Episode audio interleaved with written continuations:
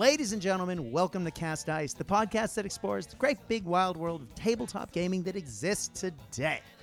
It's been said once or twice, mainly on this podcast, that we are in the middle of a gaming renaissance. There are just too many good games that we can spend our hobby time and our hobby dollars on, and it can lead to a serious case of not knowing what to play next. And I guess that's the purpose of this podcast. It's to dig into the games that my guests and I enjoy playing, to talk about big industry events, and uh, to talk to the people who create these wonderful games that we enjoy playing.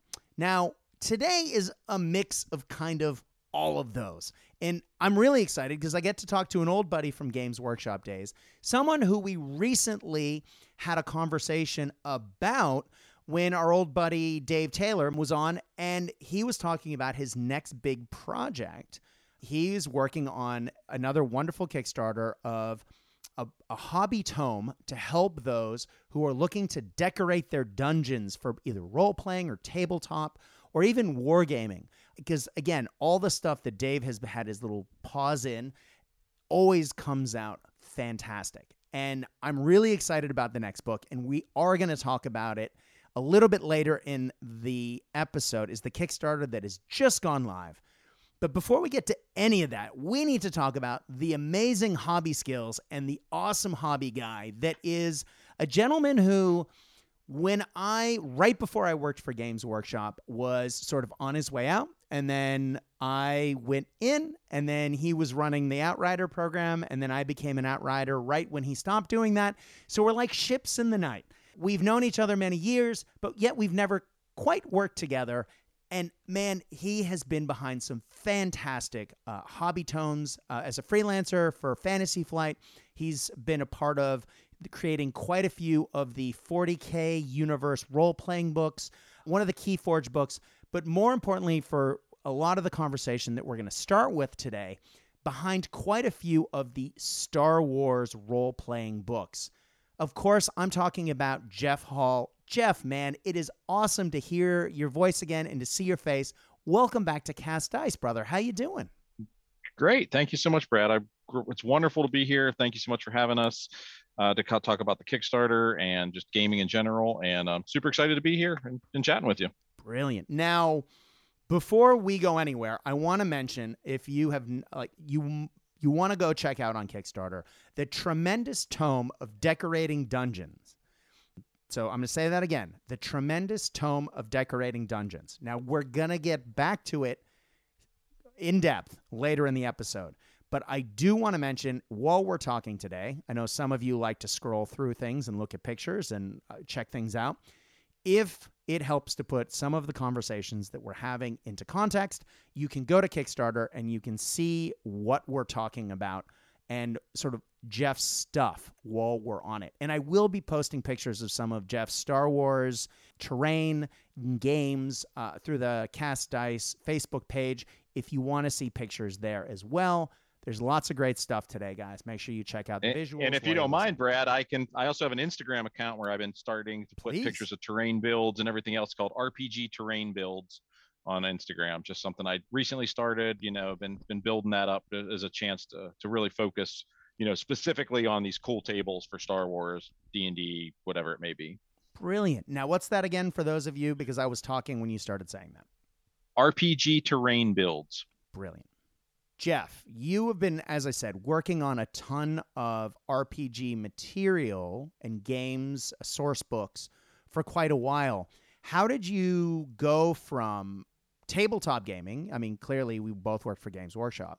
How did you jump off from that into RPGs, or did role playing games come first for you? Role playing games came first. I mean, I started in D and D when I was in like sixth grade probably god it's been 30 plus years mm-hmm. that i've been mm-hmm. you know a d&d fan and uh and it was kind of the other way I, I went to a gaming convention in the early 90s so it's like 1991 with some of my my best friends at the time and to, to play d&d because that's all we did we, we loved d&d and uh and once we were there we saw people playing 40k and we were like oh my god what is that you know mm-hmm. we were just mm-hmm. blown away by miniatures and tabletop stuff and then we came home with piles of miniatures and and uh, yeah, we started playing 40k and then fantasy, and and all the while also you know starting to incorporate miniatures into our D and D games. Mm-hmm. You know, Ral Partha and Grenadier stuff, and and it just kind of all you know, built from there. And, and I, I'm a writer. I have a writing degree. That's what I went to college for. Um, so, you know, once I had the opportunity, I, I, always wanted to write for RPG books. And then luckily, you know, some folks from Games Workshop went on to other careers at Fantasy Flight and other companies. And then they, they knew, you know, I had some writing talent. I wrote, wrote for White Dwarf and things while I was with GW mm-hmm. and they, they reached out and said, Hey, would you be interested in, you know, working on this book or that? And kind of been, been down that path ever since. Brilliant oftentimes we think of tabletop gaming, you know, having a bunch of different um, offshoots, you know, role playing games, tabletop war games, board games, et cetera, et cetera, et cetera. The, the lines between haven't always been as firm. In fact, I would say these days there's far more connection between the two. I mean, if we go back to its origins, Warhammer 40,000 was almost more of a role playing game than it was oh, an absolutely. actual tabletop game. Yeah, if you really look at Rogue Trader, it, it it feels like a RPG. You know, it's just you're, you're building a character with stats and, mm-hmm. and, and skills more than than an army. You know, it was just a small group of guys. You know, a Marine squad or or, or mix of things, and you know, it definitely had way more RPG elements.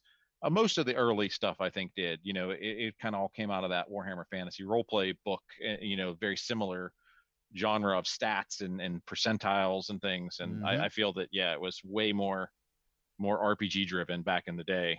There was a time though where there was a strong line between the two, right? And like role players were one thing and miniature war gamers were another thing and never oh, did they meet in the middle other than in right. secret, right? But now Yeah, cuz you changed. felt that the grognards of, of mm-hmm. tabletop wargaming didn't want to sully with the with those dirty Dungeons and Dragons players, and vice versa. But even if you go go back to the Gary Gygax, I mean, he he was writing these things based off of you know miniature war game rules. Like mm-hmm. he came at that front and then just wanted to expand. I, I recently watched a, an interview that he talked about how that that first thing was all about like how to how to run a scenario where they were invading a castle and and once they got through the dungeons uh, you know as a way in they were they were traipsing around to to achieve some objective in this miniature war game, and then people were like, I had a lot of fun, you know, going through the dungeon part, and that led to building Dungeons and Dragons and more and more advanced adventuring through through a dungeon versus you know just straight up armies clashing, you know, outside the castle. And that, I mean, it's that eye for detail and that zooming in. I mean, so many times when we started out as wargamers, only because I know we played with some of the same people, some of the terrain that we played on was pretty basic. It's almost like the more we have focused in by looking at role playing and bringing in different elements of bringing the tabletop to life, it's almost like a lot of those role playing elements have been dragged into the miniature wargaming setting to add that detail to really make it a more immersive uh, experience than just pushing, you know, chits around on a tabletop. Right. And I, I, think for me, that's always been the case when, whether it was just playing 40k or Warhammer, uh, more than just two armies clashing, we always wanted to have a fun scenario backing it that, you know, mm-hmm. all right, while these armies are fighting, this squad has to go inside this building and, you know, deactivate the computer terminal or, or, or shut down the power grid or whatever it may be. Mm-hmm. So, you know, it, you always want to incorporate those like role playing elements of, of why you're doing, you know, something than just shooting each other and, you know, blowing up tanks or whatever. Exactly. Now, you and I both, of course, came from 40K backgrounds and we both loved the old role playing, but we also both love Star Wars. I could talk about my love of Star Wars, and I have many times in the past, but you, uh, like, it is really a focus for your hobby, both for recent years, today, when you were a kid, um, you've worked, as I said, for Fantasy Flight Games uh, in the past, writing a bunch of their source books for the Star Wars role playing game and being associated with that. But you also like putting it on the tabletop, uh, but not necessarily in a way that you, a lot of people think. A lot of people automatically assume these days, well, there's a Star Wars miniatures game, so that's the game I have to play if I'm going to play Star Wars on the tabletop. But I think you and I both come at it in a slightly different way in that we are using a lot of the Star Wars Legion miniatures and some of the awesome third party manufacturer of 3D uh, STLs to flesh out what you can put on the tabletop and using different game systems to play Star Wars on the tabletop. How did you come to Star Wars and like what made you bring it back out on the tabletop? Was it working on FFG? Like Uh, because my role playing games are not just theater of the mind, it's very visual to me. Like mm-hmm. if I'm going to play an RPG, I'm going to set up what you're seeing. And that might mean that I'm changing the table three or four times in an evening, you know, because we're switching, you know, wherever we are in, mm-hmm. in the mm-hmm. game. Um, the same thing applied to Star Wars. And I felt that if I'm going to play Star Wars, I want to see it, and that's going to mean that I build, you know, an entire Tatooine style desert scape. Mm-hmm. I have probably 60 or so buildings that I'm in in the works on. It's going to make a serious like Coruscant, Nar Shaddaa, like high tech looking city mm-hmm. according with maps, and I'm building like street lights and all kind of crazy stuff to go with that. Um, I want to see whatever planet we're on. If we're going down in a cave, you know, with to get your kyber crystal to build your lightsaber if you're a jedi guess what? You're gonna i'm gonna have a full cave set up with glowing crystals and and everything else. I, I want to i want it to be visual. I want to i want to show what, what you're seeing and that's kind of my approach. And that's kind of where also i've done some kind of one shots of like a very rpg heavy miniature game where there might be an objective like all right you're going to go to building b and then go here to, to do this that and the other thing and it's very much a miniature game but it's not like straight up legion. It's you know there's going to be things oh this skiff just pulled up and a bunch of bounty hunters jumped out or or jabba's goons you know rolled up. Mm-hmm. or you got to get to the ship now and there's an imperial blockade you know that's that's rolled up and you and, you know trying to stop your ship from leaving. So it's not necessarily something you get when you just say all right I'm making an 800 point army, you're making an 800 point army, and we're going to fight. Mm-hmm. you know, there has to be a, a GM component basically to it, and uh, and I've been trying to find a happy medium for the rules to do a more Star Wars skirmishy miniature thing. Like I said, I've I've incorporated some basic like stripped down D and D style rules mm-hmm. of like old Star Wars D20 um, I'm kicking around this whole idea of like, would Star Wars work in like a war cry or kill team setting, you know, mm-hmm. where you mm-hmm. just have this little war band and you're trying to achieve some objectives. You know, there's there's lots of things we're we're experimenting with in my gaming group, and we're we're excited to to try some new things out. Yeah, that was my next question. Are you sort of homebrewing it, or what rule sets are you adapting? I know recent- most of it's homebrew. Most of definitely it's homebrew. homebrew. Mm-hmm. Yep. Well, recently, uh, for example, well, uh, listeners of the show would know that Drew and I did a, a, podcast for a while, and I'm hoping we'll do it again at some point called Beyond the First Marker. Uh, and we spent a lot of time about discussing how to bring that narrative element to Legion on the tabletop. Because when the game first came out, there was a lot of releases that sort of seemed that didn't go together. Like you could have snowtroopers and stormtroopers in your Imperial army together, but you, there weren't stormtrooper e-webs there were only snowtrooper e-webs but right. like the things didn't match up so you couldn't make a theme and, and for armor. some reason they released emperor palpatine like what, yeah. like, what? why why is he there exactly and like it's cool but it's also it, it makes for it, it's more of a looking at a unit uh, for what it does on the tabletop rather than from what it might be narratively so it really does throw some players like myself out of the narrative when you're trying to play these games, which is where companies like Skullforge, who, as you guys know, I'm a huge fan of, uh, and there's plenty of other great companies, but Skullforge happens to be my favorite, where they create like the gaps. Like I was able to get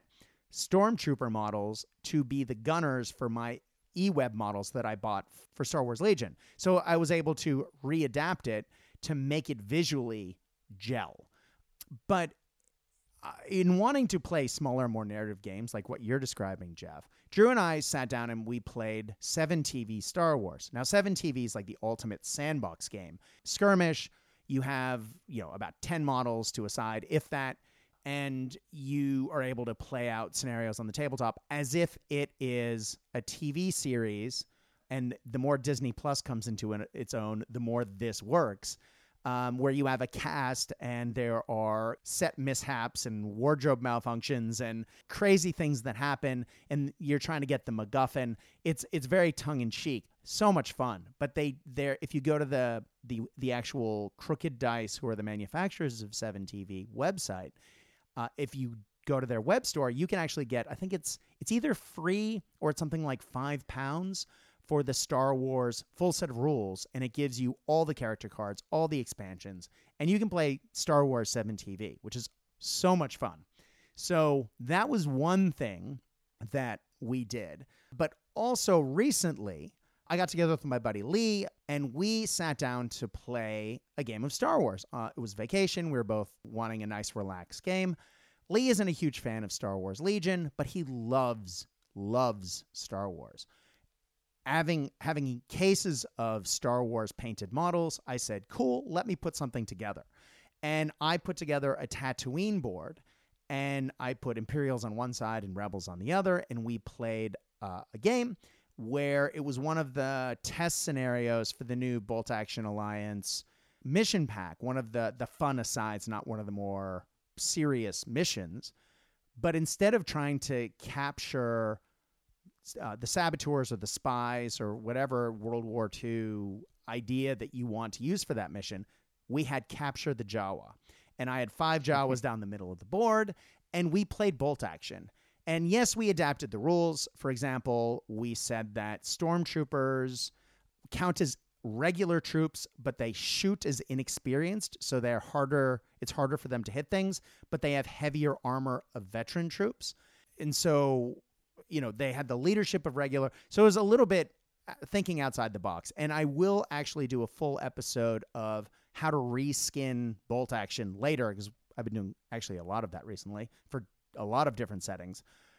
But playing bolt action, and I know that there's someone else out there has done Star Wars bolt action, but I was inspired by Craig Baxter of the old Bolt Action Alliance fame, who had a ton of the Star Wars clicks models or uh, WotC. The WotC, Yeah. like yeah, Star Not Wars level stuff. Yep. But yeah, right. similar They weren't- idea. But he Mhm. used to play bolt action using those uh, once a year for giggles, and it always looked awesome. And we did the same thing. Uh, again, it was so much fun. But being we able played to, Star Wars yeah. back in the day, way before there was any sort of real rules. I mean, back in the '90s, we would run convention games when we were uh, we built the Battle of Hoth for a local convention back in Pittsburgh nice. um, with Kenner AT-ATs, the fleet action scale um, micro machine snow speeders because they were basically the right scale to a Kenner AT-AT mm-hmm. and all of the troops were because at one point micro machine made little 15 mil packs of star wars guys course, like and you yeah. would get a whole thing of, of stormtroopers or a whole thing of rebels and, and, and different things and you know it was this huge game we played it on the floor it was like a 10 by 20 battlefield you know so you could use these big AT-ATs you know everybody take your shoes off you know we built felt hills and you know just but yeah we like the, the desire to run a Star Wars game has been around for so long, Mm-hmm. and you know it's it's wonderful to see now there's real rules and there's ways to do it. But you know people have been homebrewing awesome Star Wars games. I think the first Gen Con I went to, and back in '93, I have pictures like on an old you know in an old photo album from a film camera of like there was a damn Star Wars game going on. It was really Mhm. cool, and you're just like that's so cool.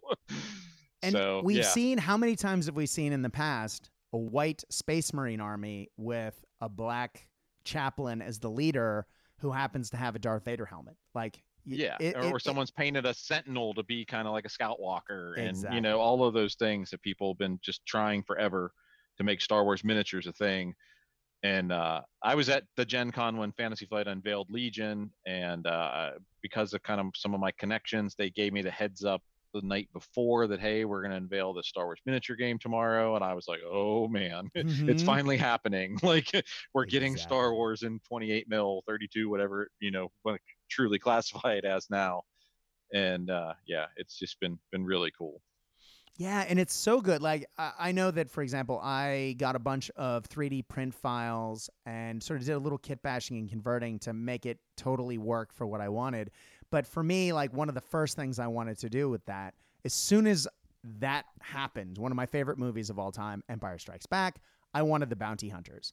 And so I was able to track down the entire uh, bounty hunting group that was standing on Vader's flagship, uh, Devastator. Um, am I getting that right? Am I? the executor Yeah, yes. Executor. Sorry.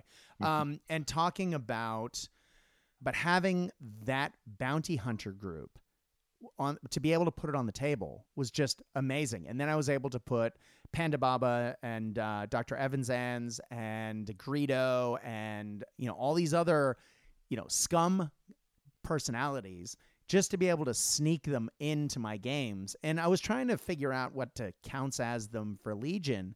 But then the more I'm playing Star Wars games using other rule sets, the more they just naturally segue in like really well. And it it it just it adds so much uh, to have those characters, uh, or even to have them as sort of NPC almost uh, interactive elements on the tabletop when you're playing a game where they might Right. try and run away, or you have to try and capture them, or they're shooting at you and they happen to shoot at both sides. There's just a lot of great stuff you can do with that.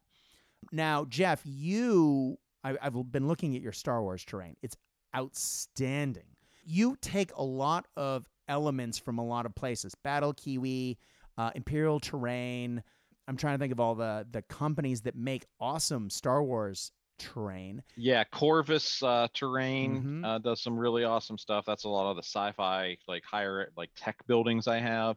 Uh, most of the um, Tatooine stuff is is from Imperial Terrain, um, mixed in with some some laser cut stuff, like you said, from Mhm. Battle Kiwi and other things. I have all of the Battle Kiwi, like the the Endor uh, Mhm. platforms and and things built and the the big shield generator and bunker and and all that and uh but yeah i i've never been one to like stick to to one thing i, I scour the web and, and everywhere i can Mhm. to find as many cool things as possible and you know 3d printing has really changed our industry. I i mean I, i'll be the first to admit a couple years ago i'm like ah whatever these 3d prints aren't very good. You know Mhm. like I, I don't see that being a thing. And then you know but Surprise. technology has come come leaps and bounds and amazing you know they're they're not just great prints on $10,000 printers you get great prints on a $200 printer now. And you know it's just so there's so many great things that you can do and I've kind of leaned into it whole wholeheartedly I have a, a literal 6 foot tower sitting next to me right now in my my hobby area that's filled of, of like Rubbermaid drawers and it's just filled with 3D printed terrain Yeah. and most of it is like D&D and Underdark and things for for upcoming projects there but like you know I I've I used to have it filled with Star Wars stuff until I finished stuff or reboxed it and to move it to to a you know better storage solution but yeah there's so much amazing stuff you can do right now with STLs and it, it is really crazy Now, I, I do want to slowly segue towards the tremendous tome of decorating dungeons. One of the great things that you do, both in the upcoming book, but also with your Star Wars train, is oftentimes when we see books, it's how to create terrain from scratch. Like we saw that with the Mel Bose book, uh, the Terrain Tutor, Right. who is creating all this stuff from scratch. That's not necessarily what you're doing. You do some of that, It- but you Uh, are little. taking you're taking established terrain and you're taking it to the next level. And man, looking That's at your something Dave and I really wanted to do. We wanted to take existing kits. We wanted you to be able to take your WizKids Warlock tiles, your Dwarven Forge, hmm maybe some 3D printed things, whatever that may be, and really make it your own and really make it shine. Make it so that, you know, everything looked really cool. Maybe you're not crazy about, you know, the WizKids pre-painted tiles because they're just basic gray. Well, let's show you how to make them in sandstone. Let's show you how to Mhm. make them with cool grimy streaks and water and bits and and so they look that much better on the tabletop. And so you can still play with whatever you have and you may, for some people they're perfectly fine with the way it comes out of a package and, and and great you know and it's wonderful that these things even exist because Right. you know when we started out you were just drawing on some graph paper and Mhm.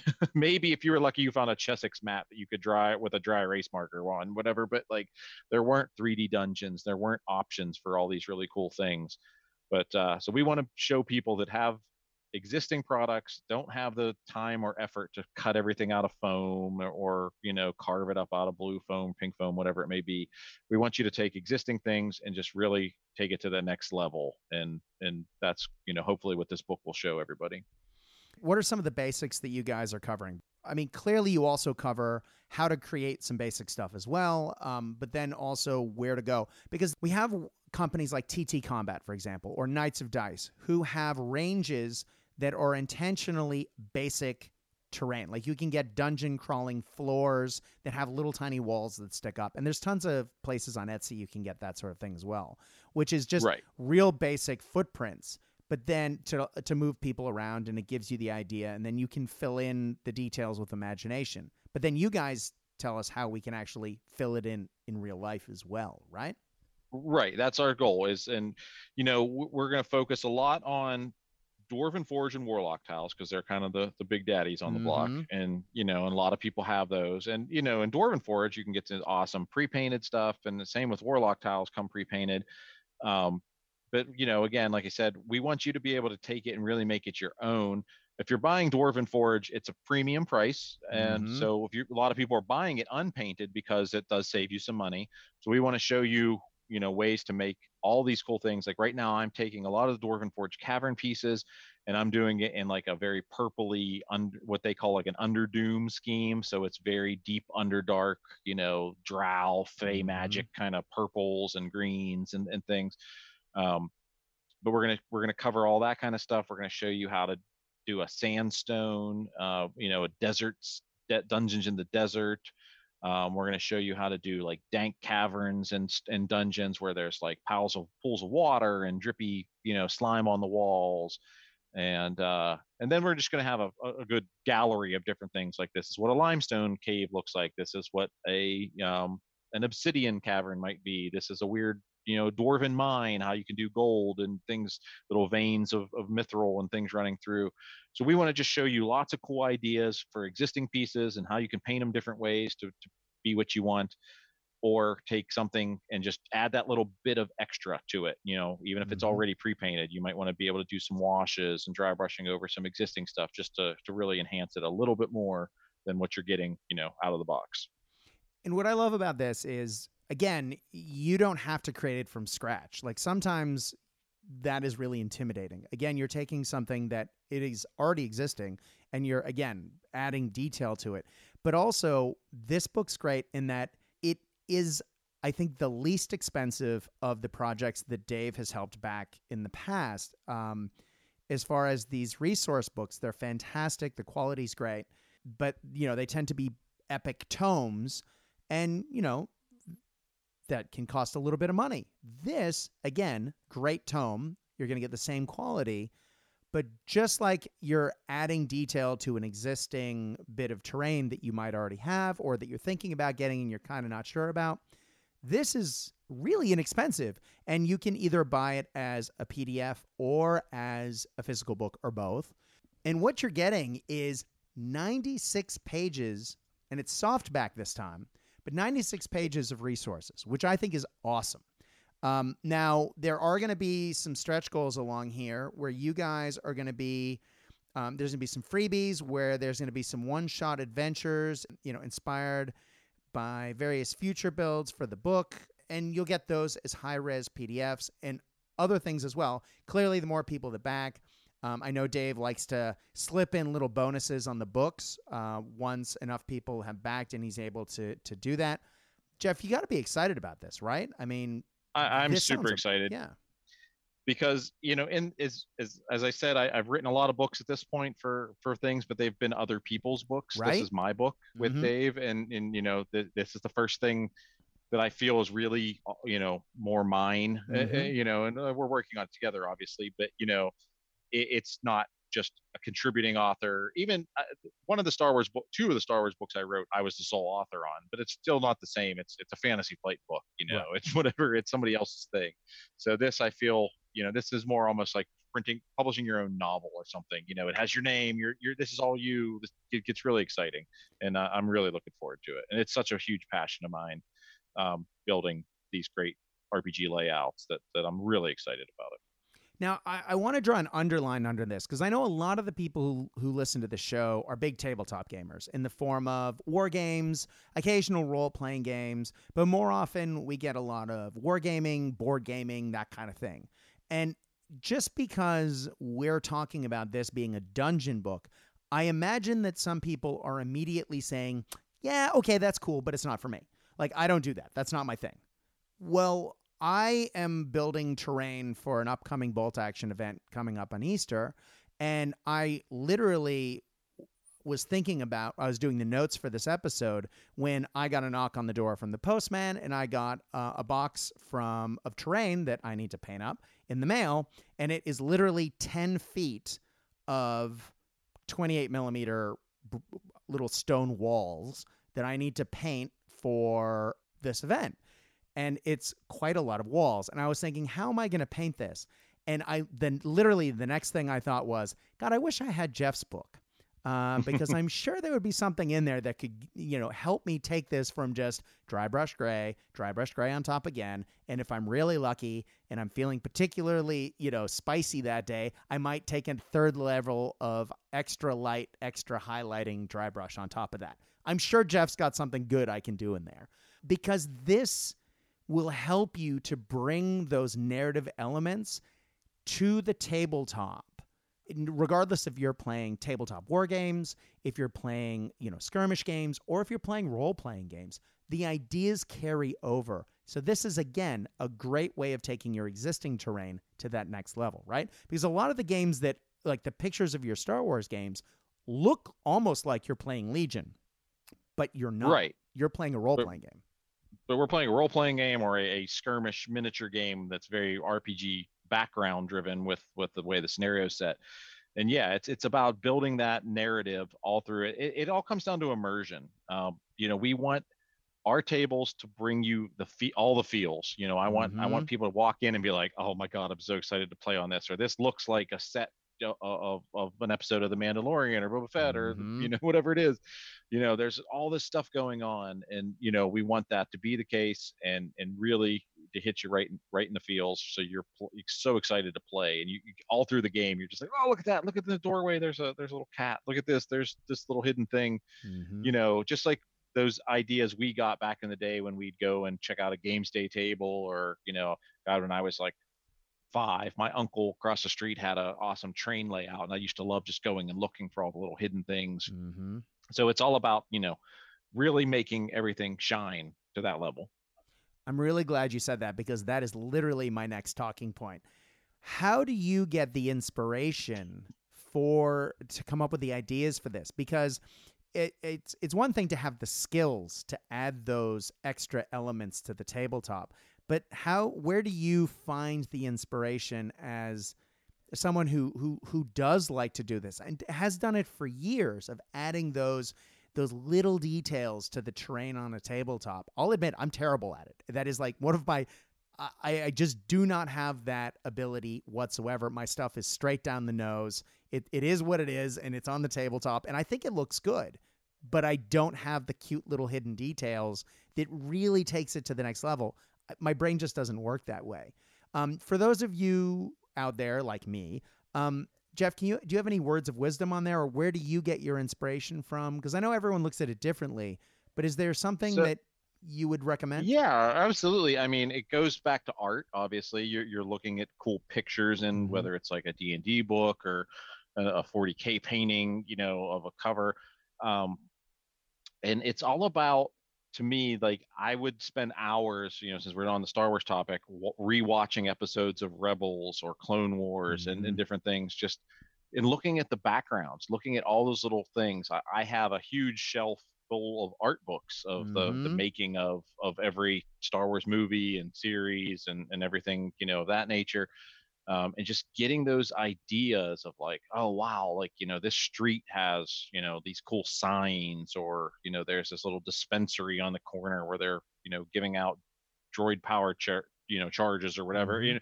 it's just and then taking that and in finding ways to incorporate that whether you're building or 3d printing or buying mantic you know terrain crate kits whatever it may be all those little add-on right. mm-hmm. things and taking you know, and having just a huge repertoire of that. Like I have stacks of boxes that are just filled with painted, you know, this I have an entire box filled with library things for if I'm going to do a, you know, a, library for for an RPG game or mm-hmm. if I'm mm-hmm. going to uh, and you know, this one's filled with crates. This one might be filled with, you know, uh like if I'm playing like, you know, a, a sci-fi or modern game like this is a hospital ward you know there's so many great things out there now like i said from mantic WizKids all these different places that give you just cool little bits you know they're it, like who would have thought that you could buy these different terrain boxes you know to do a cemetery and to do mm-hmm. all these things you know when when none of that existed you know even 15 years ago you know they were so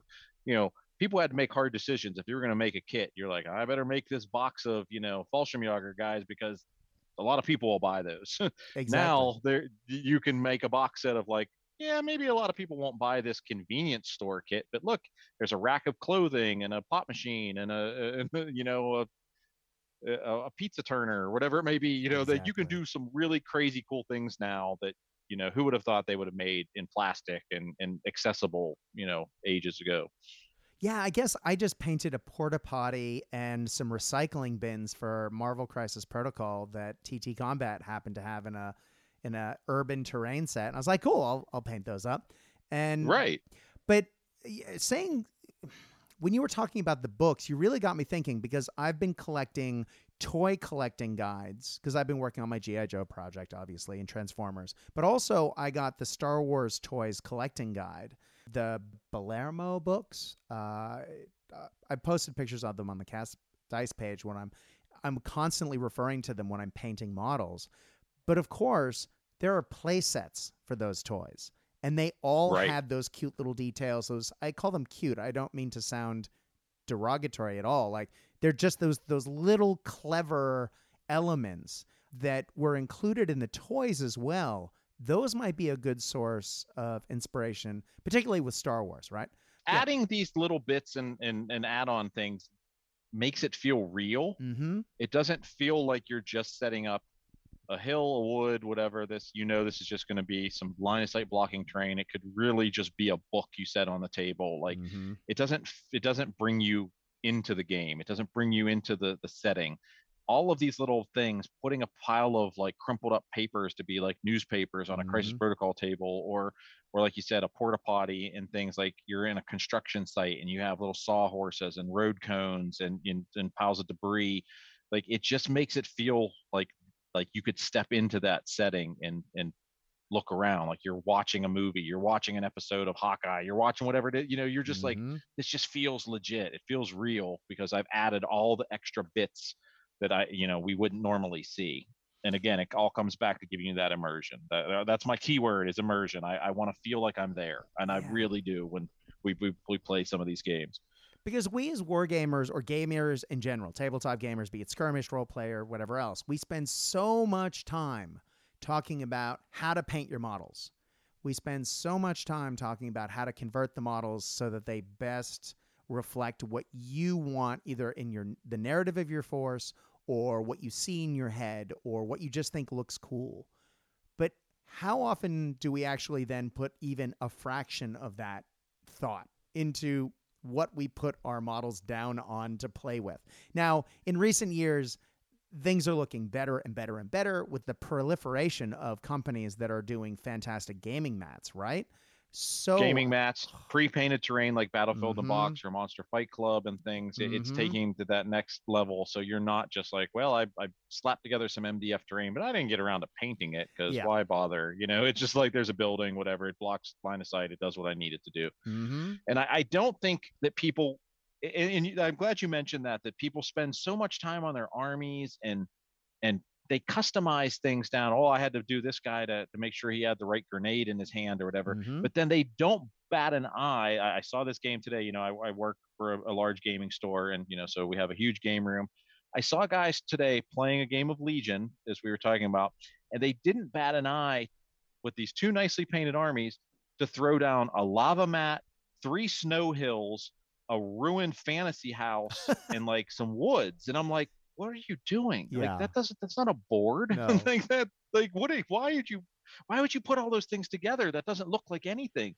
You know, because well, it, it does what it needs to to, you know, there's three pieces of terrain aside, whatever, and we can, you know, throw our objective markers on it. But I'm just like, guys, that just that's terrible. Yeah. I, I, it takes you out of the game entirely, in my mm-hmm. opinion you might as well just be putting chits on a on a map like an old GMT style board game at that yeah, point. Exactly. You know. Well, it does. I mean, and I have said this on this show and others in the past. As soon as I start playing a game, like I spend hours and hours and hours and hours and hours, like we all do, painting armies so they are the best they can be, and you put them down on the tabletop.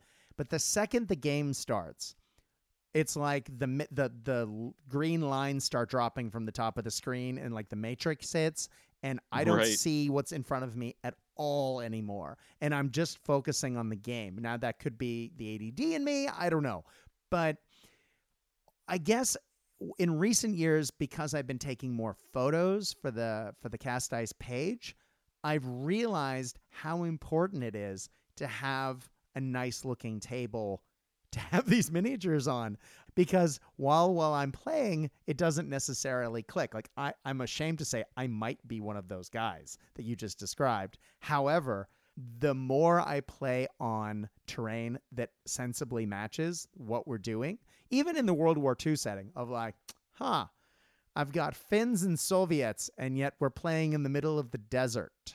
Yeah, Right. that's not. but great. because if you if you go back to what got you into wanting to play these games in the first place you can i would guarantee you don't remember a single painted miniature from those initial things but you remember the tables yeah, you were at a convention and you saw an amazing board that was done up like a ruined cityscape or or you know the one of the first ones i saw was this moonscape and the guy had beautifully he was a woodworker he had cut all these awesome moon craters and and the game involved like low gravity so the guys could jump different things it, but like it was very evocative because it was this really cool board and Mhm. across the, the room there was this huge medieval battle taking place where they were sacking a castle I couldn't tell you a single miniature that was on there, but I remember how vivid the terrain was. right. And that's what brought us all in. So for for us to then throw that out the window time and again because like, oh, I just throw the grass mat and some hills down because we need to play this game. It it it kind of ruins what why we got into it in the first place, in my opinion. Yeah, I hear you. I mean, I was a terrible, awful, horrible, filthy, casual like kid. Like when I was playing with my friends, because we didn't have anything else. We only like read White Dwarf and Dragon magazine. Like we literally just were playing with like coffee cans and styrofoam that was unpainted because every time we tried to paint it, it would melt. And like books, like it was awful. It was awful, awful, awful. But it, I still remember my experience of what you're talking about was the first time I was even God. I'm embarrassed to say I was in college. It's it may have been the day I met you. I I walked into the Games Workshop Grand Tournament, the first one ever in Baltimore, and it was a hotel convention room that was wall to wall rows of gaming tables, but every table was made by the per, the promotions department, and I couldn't believe it. It was like, you know, the doors opened and the heavens parted and angels sang. And like I had been gaming for I don't know how many years, over 10 years at that point when I walked in that room. And it changed the way I looked at gaming forever after. Yeah, we we made a lot of effort to make, you know, and we tried to always kind of cycle things out, you know, that we'd have Mhm. three or four different tables for every for game for 40k and for fantasy Right. and you know of course they had to be somewhat uniform but there was like all right this is going to be a row of the lava tables and this is going to be a row of you know the the table with the the crashed comet on it for uh, for warhammer and you Mhm. know but and with some empire houses and things and you know but everyone had to be painted had to be you know tip top shape because you know they, you know for us as a company you know these people are paying 120 dollars or whatever to come to a weekend of gaming. We got to make Mhm. their experience awesome. But you know at the same time it, it's why you're playing a miniature game. You That's want right. these really cool looking boards. And that was the same thing we put into our Games Day tables you know for all those giant cool narrative battles Mhm. and like all right this is a wood elf versus beastman board well it's going to be you know a big forest that's you know half cut down or whatever because the beastmen are ransacking it or Mhm. uh, or you know the ogres are surging out of the the ice lands and they're attacking Kislev and you know that theme that had to translate into a board with the cool miniatures and uh you know many people like uh you know Brad you obviously know Jeremy Vetock really Oh, yeah. well and as do I and Jeremy and I have talked a lot about that that we're we- we're in an age where we feel that like I would rather paint almost both sides of the army and build Mhm. the table that's themed around it to run a game than than ever really be like, I'm oh, make a 500 point army and let's call it a day. You Exactly, know, like, right?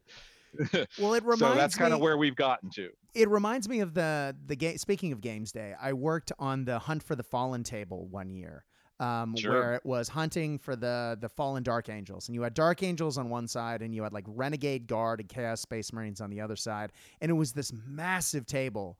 Uh, of course, my memory is probably making it bigger than it was, but it, in my memory, it was like twelve by five or whatever. It was this huge table. It in reality it was probably a four by six or maybe a four by eight, but it was like a ruined city. It had all these elements, but we had all these and by we i worked on the table. I didn't make the table. Like i worked on the day as one of the guys revving up the crowd and like hey roll dice! Be because being loud is what i do. But the production of the table was down again to you promotion guys. And there was like a, a ramp that came up from a, a, a an underground parking lot that had a garage door under the ground of the table. And mid game it would roll up and we would have units come out of it. But people didn't know the stuff was there. And so all of a sudden there were like things behind them. And they're like wait what what happened? Like why? No ah. But to have that like those little elements worked in the table made that game so fun. And just watching people's faces when it's like oh my god i didn't realize that actually opened and there were things in it. Uh, and so you know it, it, then it turned into okay what else is going to happen and it, it, it added that unpredictability that you know really made that game sing. Plus you know of course just all the beautiful terrain on top of that and that's where where you get the the levels of like when you go back to the RPG side of things like if you're built like I'll send you some other pictures by the end of the night of, of one of my last D&D games where Please. I built basically an entire fantasy town I built Waterdeep we're playing in the Forgotten Realms yes. and uh, it- you know and i had all these buildings from 4Ground and i had the streets from dwarven forge and i have the little lantern led street lights lit and like it's a night setting awesome. but you know when you add all of the details the the market stalls and the things and and when you're in an rpg setting you you start looking at that like because when you're you, you can if you're just playing with nothing you can say well what do i see? But if you can see what you see then you might be like Mhm. all right i'm going to go over and look in that sewer grate and what do i what do i find when i look there? Or i'm going to go look behind that stable Mhm. and there's some crates back there. What's on those crates? And then you could be like well it happens to be you find some blood drops or whatever that might lead you down to this clue or you know you're the missing person. But you know when you put all that out there it, it just helps your players really again get that immersion so they can know what to look for. These things are deliberate. You've put them out there for a reason and and, and that really again brings everybody together and you're like all right i gotta really look around. Oh wait there's some light coming out of that building. What's that all about? Oh why is it red? You know like Mhm. because you have a little led in there that's you know something bad's going on. There might be a ritual. They're summoning a bad guy or whatever it might be. Yeah. um yeah so it, it's it's it's adding those extra bits and details that really make everybody just get super excited and like you said when that garage door rolled up and a land raider came out or something people are like oh no like what's Yeah, going on. And you have um I'm glad you said that because again, with with tabletop gaming, like more of a wargaming set point standpoint, if you you could take the table you just described, maybe swap out a couple of the more fantasy looking buildings with a couple of more, you know, otherwise uh, maybe stone buildings, and all of a sudden it's a World War II table, a World War II Yeah, table. absolutely. And you're, you're right on on the streets of, of you know eastern europe and Mhm. and things are going down and and again there there can be those objectives like all right if you take that go i need you to take two squads and hold that stable you know Mhm. before the the german line comes through here and you know then those things have a purpose and it and they they fit and, and it's so much more exciting to talk about it in that regard of like well then we held you know the barn and, and this and that versus being like I, I moved over to objective marker a yeah, exactly. you know there's a little like- token with a happy face on it in the corner, and you're like, I'm gonna go get that. Mm. yeah like you you want that extra little bit so it just feels so much more for live in your brain when you're when you're recounting how fun that game was with your bait with your mates Well, Jeff, let's. I know we talked about it a little earlier, but let's go back to the tremendous tome with the chapters or sort of the layout of the book. I know in the past with some of Dave's other things, and I and I know I keep talking about it like Dave is like this is Dave's project. I I know it's also it's a collaboration between the two of you, but I know Dave is a big proponent of talking about how to plan things out before you begin, like having a plan of battle. And yes, that can deviate once you start, but you want to have make sure that you have the right materials and that you are kind of going in one direction, even though that direction might change. That's important.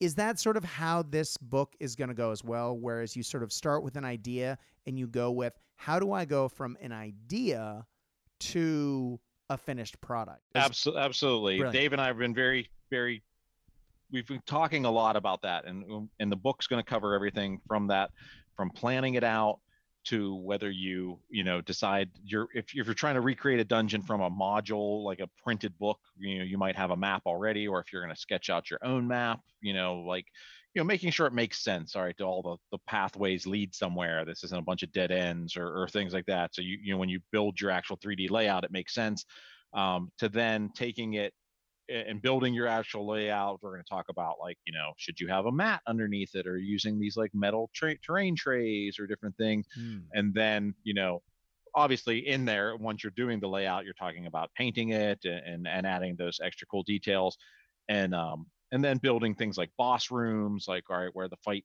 eh, leads to where the where the big bad is um adding cool little bits and bobs like you know maybe a summoning chamber or or a mine cart or, or you know different things like that like Mhm. how how you incorporate all those really cool eh, different levels to to your dungeon Mhm. um you know from featured rooms to, to corridors to you know traps and we're going to do a whole section on traps and how you can like you do cool magnetic traps on walls or, or little blades and fire projectors and different things um, and then you know taking it all the way down to featured builds and that's where we're going to show like some really awesome spreads of, of like what you'd want to see in like an old school white dwarf where you're like look at this awesome you mm. know warhammer world exhibit. We're going to do you know some four or five big featured builds and those are going to be like really in depth of like cool built layouts of like an underdark or a temple of the snake men and different things and those are again what what they're going to tie adventures to that i'm going to write you know that you can have. So if you really like that layout and you want to create something like that here's the adventure that goes with it and how you can play that in your d&d game or or favorite you know setting whatever game system that might be Oh, that's cool. I mean, just thinking back to all of those old Mike McKeevy, M- McCavey, McCavey. I don't, it's one of those things. mike that you, McVey yeah, Mike yeah. McVey. Thank you. God, I'm Yep. blanking. Um, it's one of those things that you you think back to all of those old like dioramas that used to be in Games Workshop publications that had multiple layers of there's a sewer underneath and maybe a sub sewer and then ground level and then some layers up above but each one had its own little story going on and there was different things going on in each one. And to be able to do i mean i found those so inspiring but then likewise digging through like dave's book about how to build armies and armies legions and hordes, yeah. Oh my yes except not the oh my sorry armies legions and hordes just l- flipping through the pages and looking at the beautifully painted armies was so inspiring. And then to be able to now do that and of course the terrain creation books with Mel Bose um, again looking at those terrain pieces and the little showcases at the end were so inspiring. Now to have that again except from a more accessible standpoint i'm really excited about that. I think that is going to be one of the best parts of this book and i can't wait to read it.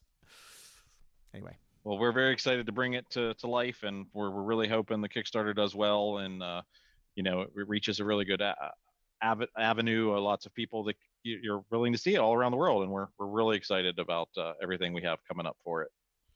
Well, guys, if I haven't already beat it into the ground, let me say it again. If you go to Kickstarter and look the tremendous tome of decorating dungeons, it is now live on Kickstarter. Uh, it will be running until the 4th of March, depending on where you are in the world. Uh, it is a shorter run than a lot of Kickstarters out there. I believe it's just three weeks. So you want to dig in and take a look. As I said, go to Kickstarter, the tremendous tome of decorating dungeons. And there's going to be some great photos in there of some of the stuff that's going to be in the book. Again, you can go to Cast Dice to see some of the stuff that Jeff has been talking about today. I will be putting that up on our page. But, Jeff, if you can please hit us again with your Insta page, folks can check out some of your other stuff just to get an idea of what you're going to be bringing to the table. yes it's uh, uh the instagram account is rpg terrain builds uh, all one word there um, you know, I was trying to think of something that fit with what mostly the pictures I was going to be showing. Mm-hmm. So uh, that's why I went with that. But yeah, RPG terrain builds on Instagram. Uh, follow Dave Taylor Miniatures on Instagram and Always, Facebook yep. and everything as well. And uh, yeah, we we really appreciate you having us on, Brad, and and my, myself on us. Uh, you know, talking in, in, the third person there with Dave. Um, but we we appreciate the the support uh, for the project, and uh, I really had a great time chatting with you. Well, one of the best parts about doing this podcast is being able to talk to people about things that I'm excited about. And uh, I have occasionally been in the past. Uh, have I've literally been accused of being a shill, uh, for example, for Warlord Games because I do the Warlord Games podcast. Uh, but guys, let me just uh, just say this: if I'm talking about something on this show, it's something that I'm literally excited about uh, because, you know, I, I wouldn't do it otherwise. Um, I try not to be negative, but I only talk about the stuff that I'm super positive about. And I cannot wait for this book. I, am I'm, I'm really excited, and I can't wait to get my grubby little paws on it, like all the other books that Dave's had his uh, had his mitts on, because uh, the man the man does a good book.